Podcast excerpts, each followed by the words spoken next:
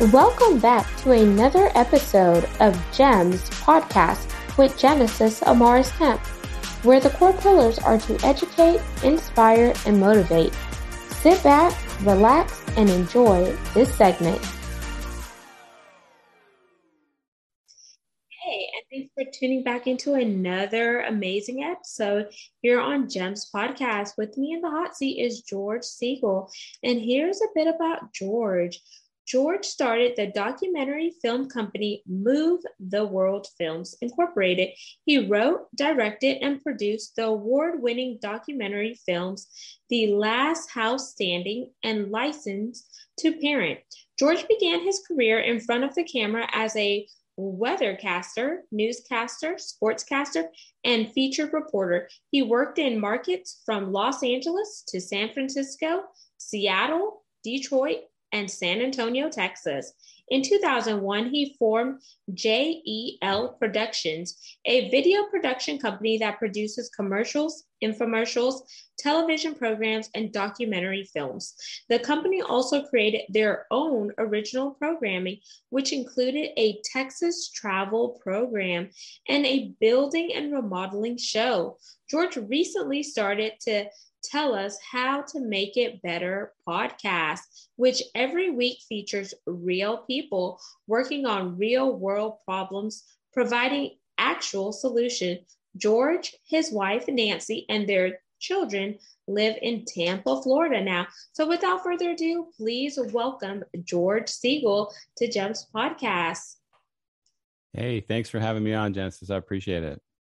My pleasure, George. And before we dive into um, documentary and some of the work that you're doing now, I definitely want the audience to get to know you a little bit better. So there are two options I like to do with my guests, which is one is break the ice, or two, play a rapid fire game. Which is more fun? You tell me which is better, and I'm, I'll go with your choice. I have to choose, though, don't I? Yes. Let's do rapid fire. Amazing. Here we go. Now it's rapid fire for a reason. So you got to be quick on your toes. Oh, this could be a problem, but let's try. So question number one, if you just you just won the lottery and you could donate to any charity, what charity are you donating to? I would say, uh, based on my favorite TV show, This Is Us, probably Alzheimer's. I would donate to to help that. It looks like a horrible disease when I see what it does to people. Number two, coffee, tea, or neither. Coffee. Number three, dream car. It is the Audi. I think it's the R8. It's their little sports car. It's like hundred and seventy thousand dollars sports car. That is just a bit out of my budget. Four, if you could recreate any significant moment in your life, what would it be and why? I would want a high school do over. And I would want that because I realize now what an idiot I was and if I had a chance to go back and do things differently, I think it could have just paved a whole new road for me. So that would be my my thing. Five. If you could have lunch or dinner with any person, past or present, who are you eating with? My dad. Oh, I love that one. Mine too. Six. What is one piece of advice you wish someone would have told you early on in life? Calm down and enjoy the ride. Don't always be looking ahead, be in the moment. Seven. Apple or Android? Apple all the way. Eight. You just found out that you won an all expense vacation getaway, right? Money is no option, but you just found out they're no longer flying back to your home base for whatever reason. So, where are you headed? Oh, I'm, I have to go there permanently? You may until they start traveling back to your home base. But right now, Italy, Italy, okay. Lake Como. Nine. If you could be a fly on the wall and eavesdrop on any conversation, past or present, whose conversation are you eavesdropping in?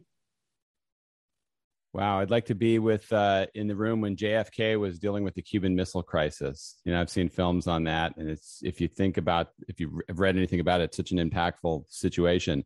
I would like to have known what was really going on there. Amazing. Now, 10. This is our pass or play question. And here are the rules. If you pass, our roles are reversed and you get to ask me a question. If you play, I ask you one last question, George. So here we go. Do you want to pass or play? Well, I'm going to play because I already had you on my show. I know you like a book. So I'll take my chances on the question. Okie dokie. So, if you could recreate your wedding day with Nancy, would you change anything? I, I no, it was a pretty perfect day. It was a it was a it was a great day. I, I liked the way it went. I loved it. Amazing, and thank you for playing Rapid Fire with Genesis. Mm. Thank you for thank you for playing. Right. So let's segue into your jam, which is definitely documentary films, broadcasting, entertainment, and all of that good stuff.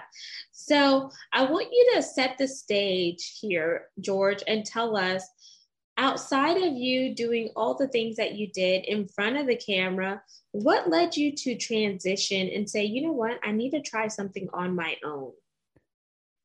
I think in both positions you don't have a lot of control but you have less control when you're on camera working for somebody. Now what i what i miss about the news industry and, and that job is you get paid every two weeks. So you know you're getting a paycheck and you're not always having to generate in the roles i was in to come up with something that's going to change the world or, or be land breaking uh, groundbreaking so but what I like about being behind the scenes is I don't miss the recognition that comes from being on TV because there's a superficiality to it where people they think they know you. You, you always have to be on because you're someplace and people want to come up and talk to you. They want to know, you know, if you're a weather guy, they want to talk about the weather.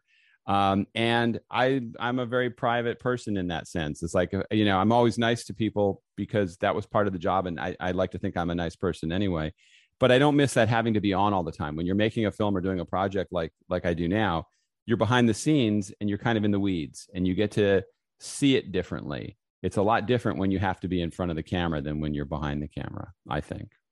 Mm, okay. And whenever you were in front of the camera to now behind the camera, did you ever feel burnout? Like because of the fact that you had to be on and people just expected certain things out of you, where you're like, can I just be a human being just like you? Burnt out may not be the word, maybe bored. Um, because what I liked about it is, you know, being silly, entertaining, having fun. And, you know, I ended up working for a guy who just wanted a scientist in there, and I wasn't a, a, a scientist type of guy. Um, so, you know, it's a combination of things. I, I enjoy I enjoyed that business when I could have fun doing it the thing I miss about it now, though, is the adrenaline you get on a breaking news day, whether it's eh, some kind of disaster or some kind of big news story. Um, you really are, that's your moment. The light's on and you have to really go and you have to be on your game. You don't get that in, at least I don't get it in the documentary film world because you everything's scheduled there's you know the, obviously go, rolling to a disaster after it happens isn't scheduled but the interviews everything is so it's just a different mindset altogether Okay, fair enough. So it's a different transition and the different mindset. And I like the fact that you mentioned bored versus burnout because that is a big differentiation there because you can, you know, be bored but not necessarily burnt out, or sometimes people can be both.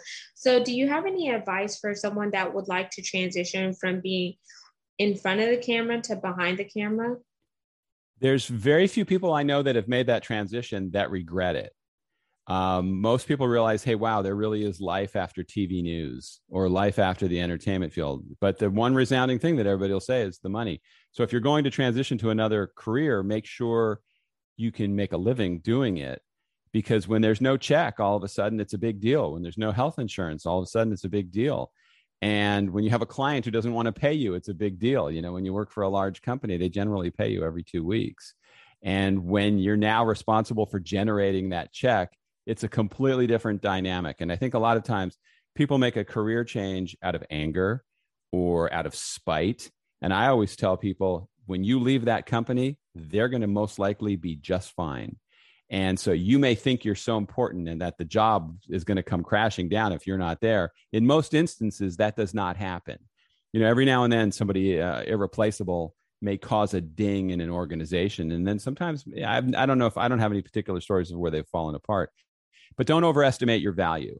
Um, you know, you don't want to burn a bridge. It's better to keep a job till you find another job. Sometimes people just get mad and they go, I'm out of here. I'll show them. You're really not showing them because they will all be there tomorrow and you probably will be a discussion for maybe five minutes and then they'll go back to business. So you have to understand your value. Wow, that is very, very true.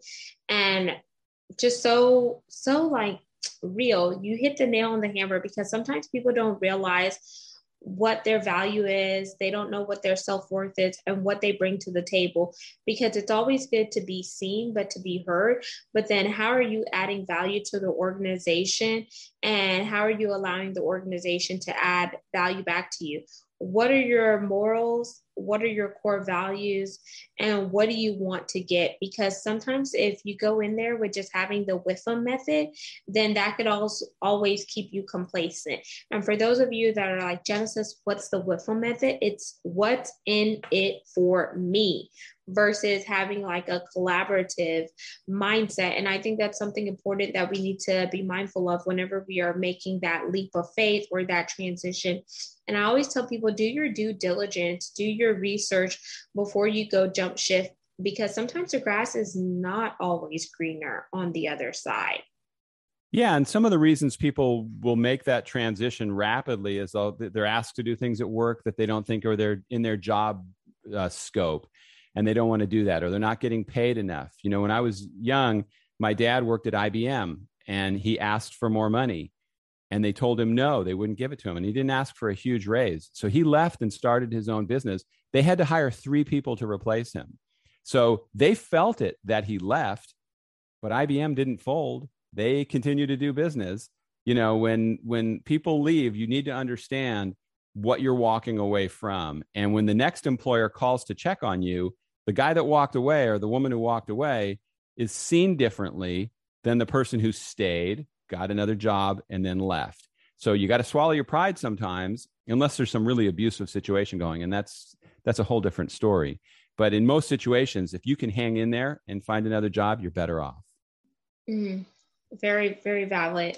And then, um, whenever you started your business, JEL, when you formed JEL Productions, what was that process like? And then can you tell me what JEL stands for?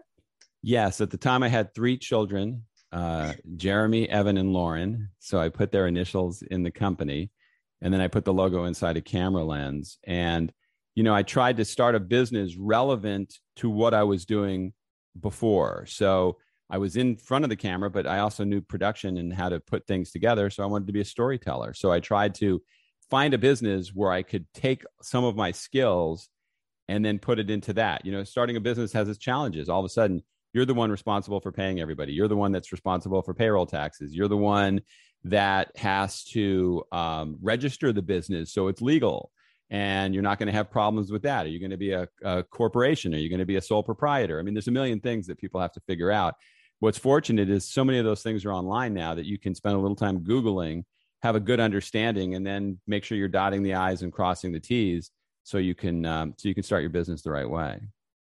Absolutely. And i like the fact that you put your kids initials in there because that also is a way to you know sign- significant uh, signify like the importance of your family. But then some people you know they also do that so whenever it comes time to you know transition their business and they get out of their business so they can work on their other zone of genius then it also sets your children up for success because you're building that generational wealth so was there a thought out me- uh, method that you used behind just the name the name no it was just the name and what's funny is since that I started that business, I had two more children, but their initials fit the business. So I tell them, yeah, you're in there too. Um, but there was no big picture response. And for a production company, it's not like some businesses where you're creating some kind of wealth unless you have a franchise or some kind of show, you know, some kind of intellectual property. So if they were counting on getting something big out of it when when I'm gone, they're going to be disappointed. Okay, let's talk about some challenges because earlier you alluded to some challenges that you face. And I think it's important to spend time highlighting what some of those challenges are because people need to realize that business owners face challenges. They may not always talk about it, but they had to go through those challenges in order to refine their process and get to the level of success that they have now because those challenges were the learning curves and then you built upon them. Would you agree or disagree there, George? I would absolutely agree. And, and, you know what I would say one of the biggest challenges, and I'm sure you hear this all the time, is finding good people when you have a company.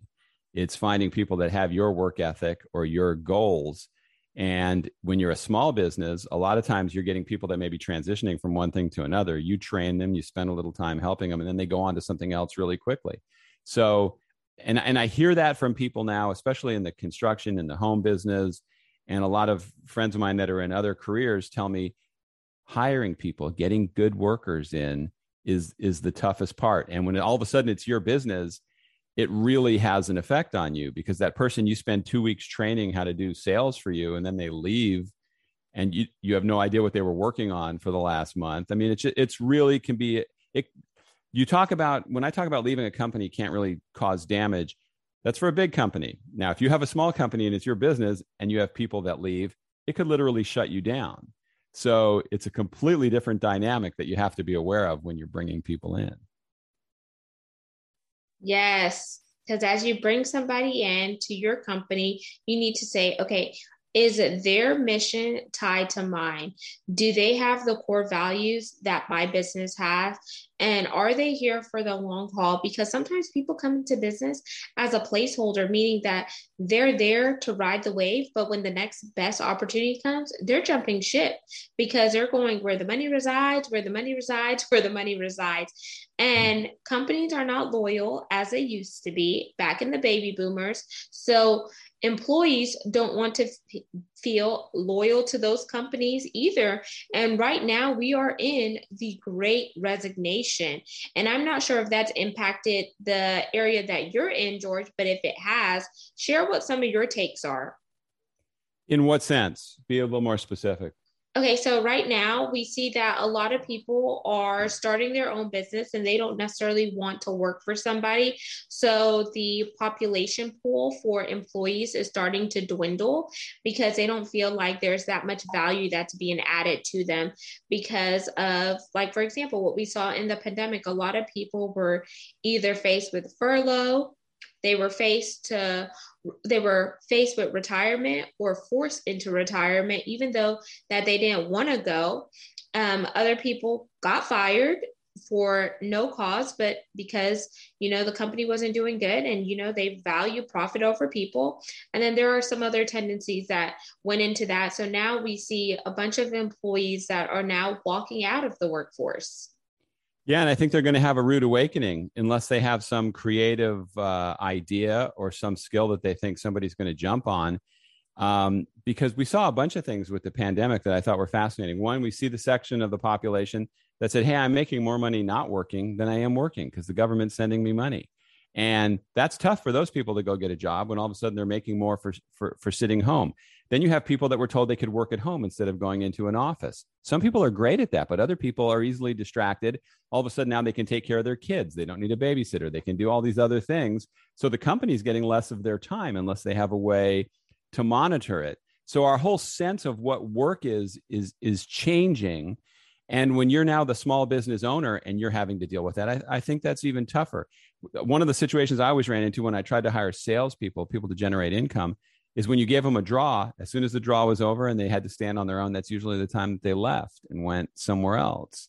And so you really finding good people in anything is tough. I've been very fortunate. I've always found really good videographers, the people that shoot my stuff for me that that are great. I've found very good editors that make the project better. And so the, the most crucial things are, are finding those creative people as a filmmaker or as a production company. But when I look for business partners, the partners I've always had, unfortunately, were a bad match. They were a creative person also. I needed rainmakers. And so think about that when you're putting together a business. If you have the same skill set as the person you're partnering with, who's going to go out there and do the dirty work? Who's going to go out there and bring in the revenue? and that's always been where i've come up short in in my creative ideas i think i'm a very creative guy but i'm not a salesman and a business most businesses need somebody to sell it. That's important. Okay. They yeah that's so true because as i'm thinking about it you definitely want to have diversity of talent. You want to have diversity of thought and you definitely don't want to have someone that's just like you because you could easily be butting heads because of the power struggle there.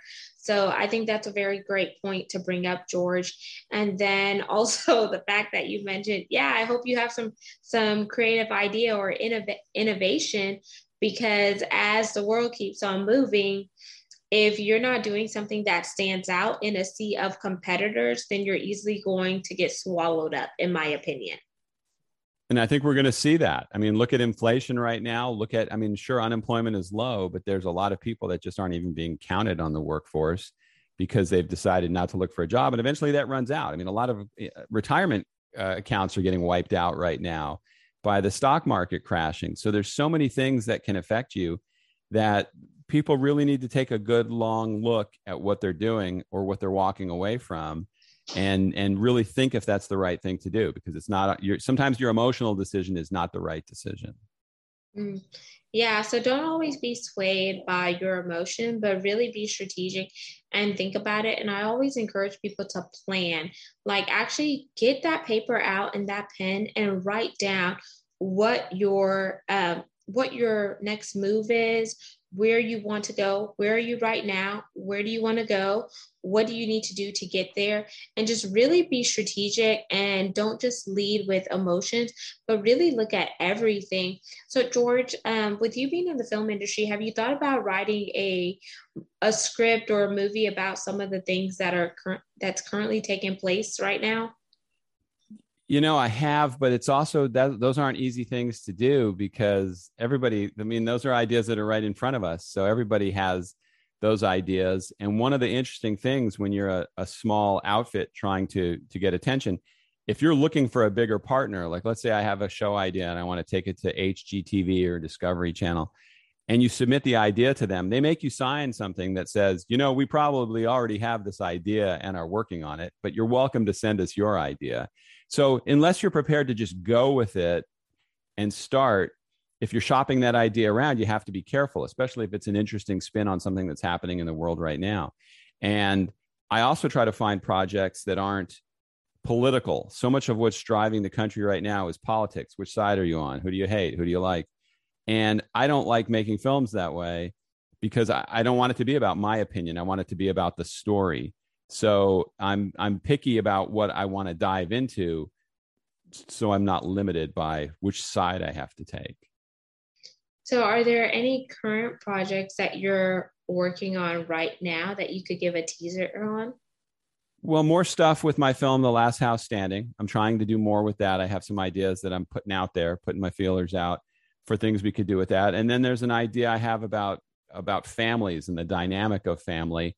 But the challenge with both of those things is if you don't get a company that will pay for make having you make the film for them you have to go out and raise the money so you know it, you can have your iphone and run around and shoot a bunch of stuff but it, it, you really need a budget and you need a plan you're talking about planning for a career for a business it's kind of the same thing with a film um, you need to see it from the beginning to the end and where you want to go with it how you want to tell your story where do you have to go to tell your story so it's good to have the funding for it, or at least to have the, some help along the way. And that's not easy to find, especially with how the economy is going right now.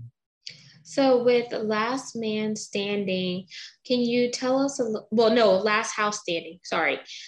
I don't know why I thought about Last Man Standing. Last House Standing. What are um, some of the things that we could look forward to seeing in that film? well the, the premise of it and the, the, the way that story really unfolds in the film is that we tend to buy houses or choose where to live without any consequences in mind of, of what could go wrong without thinking hey what's going to happen if a hurricane hits what's going to happen if there's a wildfire or a tornado or an earthquake we just choose where we want to be and assume everything is going to be okay and we see every year every time there's some kind of disaster that it's not the case the vulnerable things always get destroyed Um, the people that can least afford to lose anything tend to lose everything. And it's a recurring story again and again. And, and it's not always about money either. When we went out to Malibu for the film after the fire, some people said to me, Yeah, those people are rich. They'll be fine. Uh, losing everything is losing everything. You may have a faster road to recovery if you have money, but you still lost everything and, and are starting over in a lot of ways that's very difficult. Now, for a family that didn't have insurance and may have been struggling, it's going to be even worse. So, but it's not, you know, that's not really what the theme is. The, the idea is if we thought in advance, if we were a proactive society instead of a reactive society, we would see a lot less damage. But people don't think that way, and it gets us in trouble all the time. Mm, so it definitely sounds like a wake up call to really get you to think about the things that you often overlook. Is if I may say that.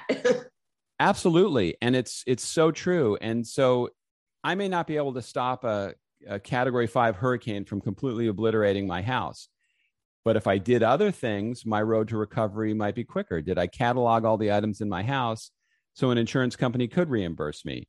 Did I have an evacuation route so I could get my family safely out of there? Did I have flood insurance? Was I covered for certain types of storms? I mean, there's so many things you can do that really don't take a lot of time, but they can make the difference between never recovering or getting back on the road to recovery. And that's what I encourage people to do. You know, nobody wants on a sunny day, nobody wants to be doing disaster planning. They usually do that right when they look on the radar or the satellite and they go, ah, the storm's three days away. Better make your plan. Too late you know nobody wakes up the day of the disaster and makes the game saving decisions that are going to save everything they have because if you want flood insurance it takes 30 days for them to grandfather your policy in so you're already going to miss the start of hurricane season if you don't have flood insurance and anybody the fema director brock long at the time when we made the film had one of the best lines. He goes if it rains where you live your house can flood. And flood insurance is a lot less expensive if you don't live in a flood area. If you live in a flood zone it's going to cost you more money. That's the that's the price of living there. But if you live outside the flood zone where you still can flood flood insurance may only be three or four hundred dollars a year. And i know that can be a lot of money to somebody but sit down and think for a minute and you'll think about this after you watch the film. What is the cost of not doing it Absolutely. It just gives you a peace of mind and just um, prepares you for stuff. Kind of like whenever you're buying um, electronics or big ticket items, they ask you, would you like to get the insurance co- coverage? Some people say no. Oh, I don't plan that it's going to break or mess up. But then me, like my dad always bought it, and my mom was always one like, oh my gosh, you're just wasting money buying something on that but now I'm like the same way. I, I buy it, and whenever you need it, it, it's there. And if you don't use it, it just gives you a peace of mind.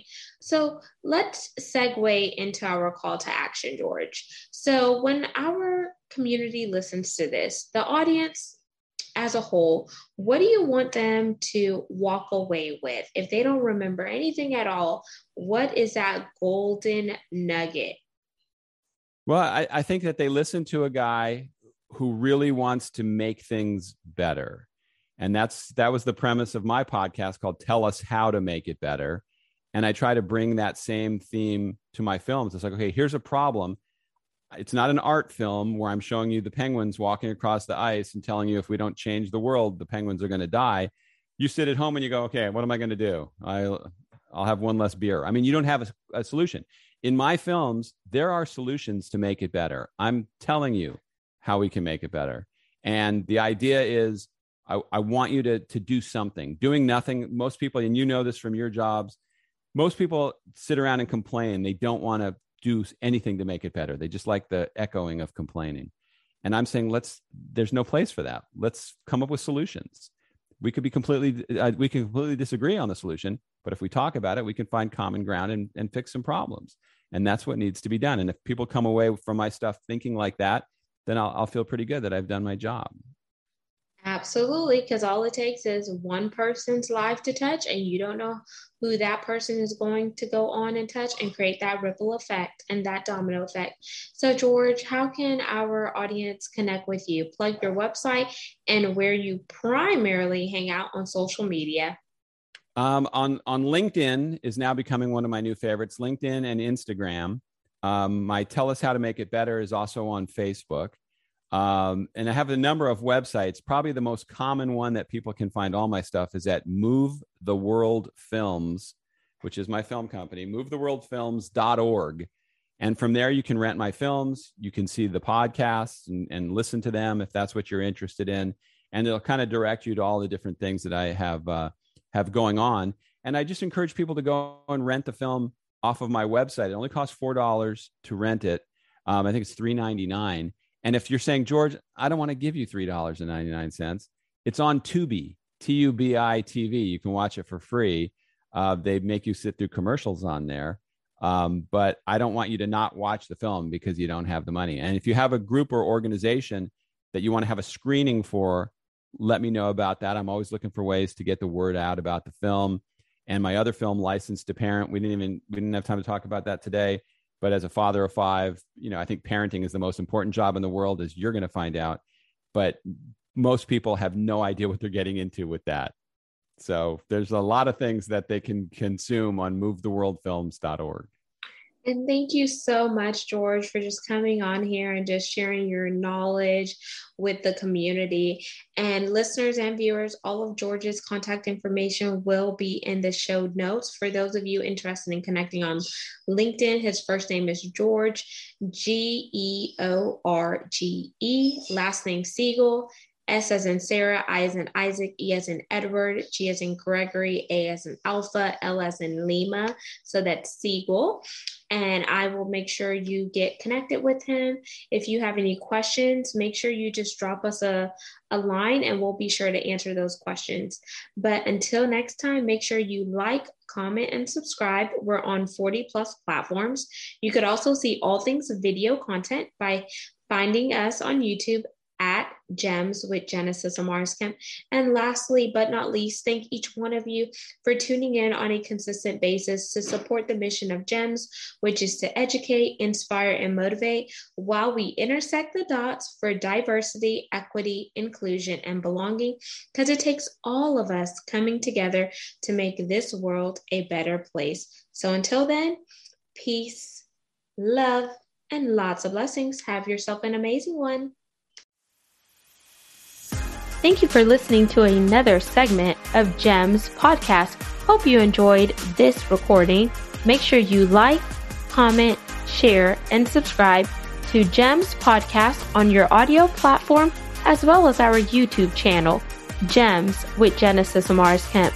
We would love for you to be a sponsor, so please reach out via email at GEMS, G-E-M-S, with W-I-T-H Genesis, G E N E S I S, Amaris, A M A R I S, Kemp, K E M P, at gmail.com, where your brand, your swag, your services can be here on GEMS Podcast.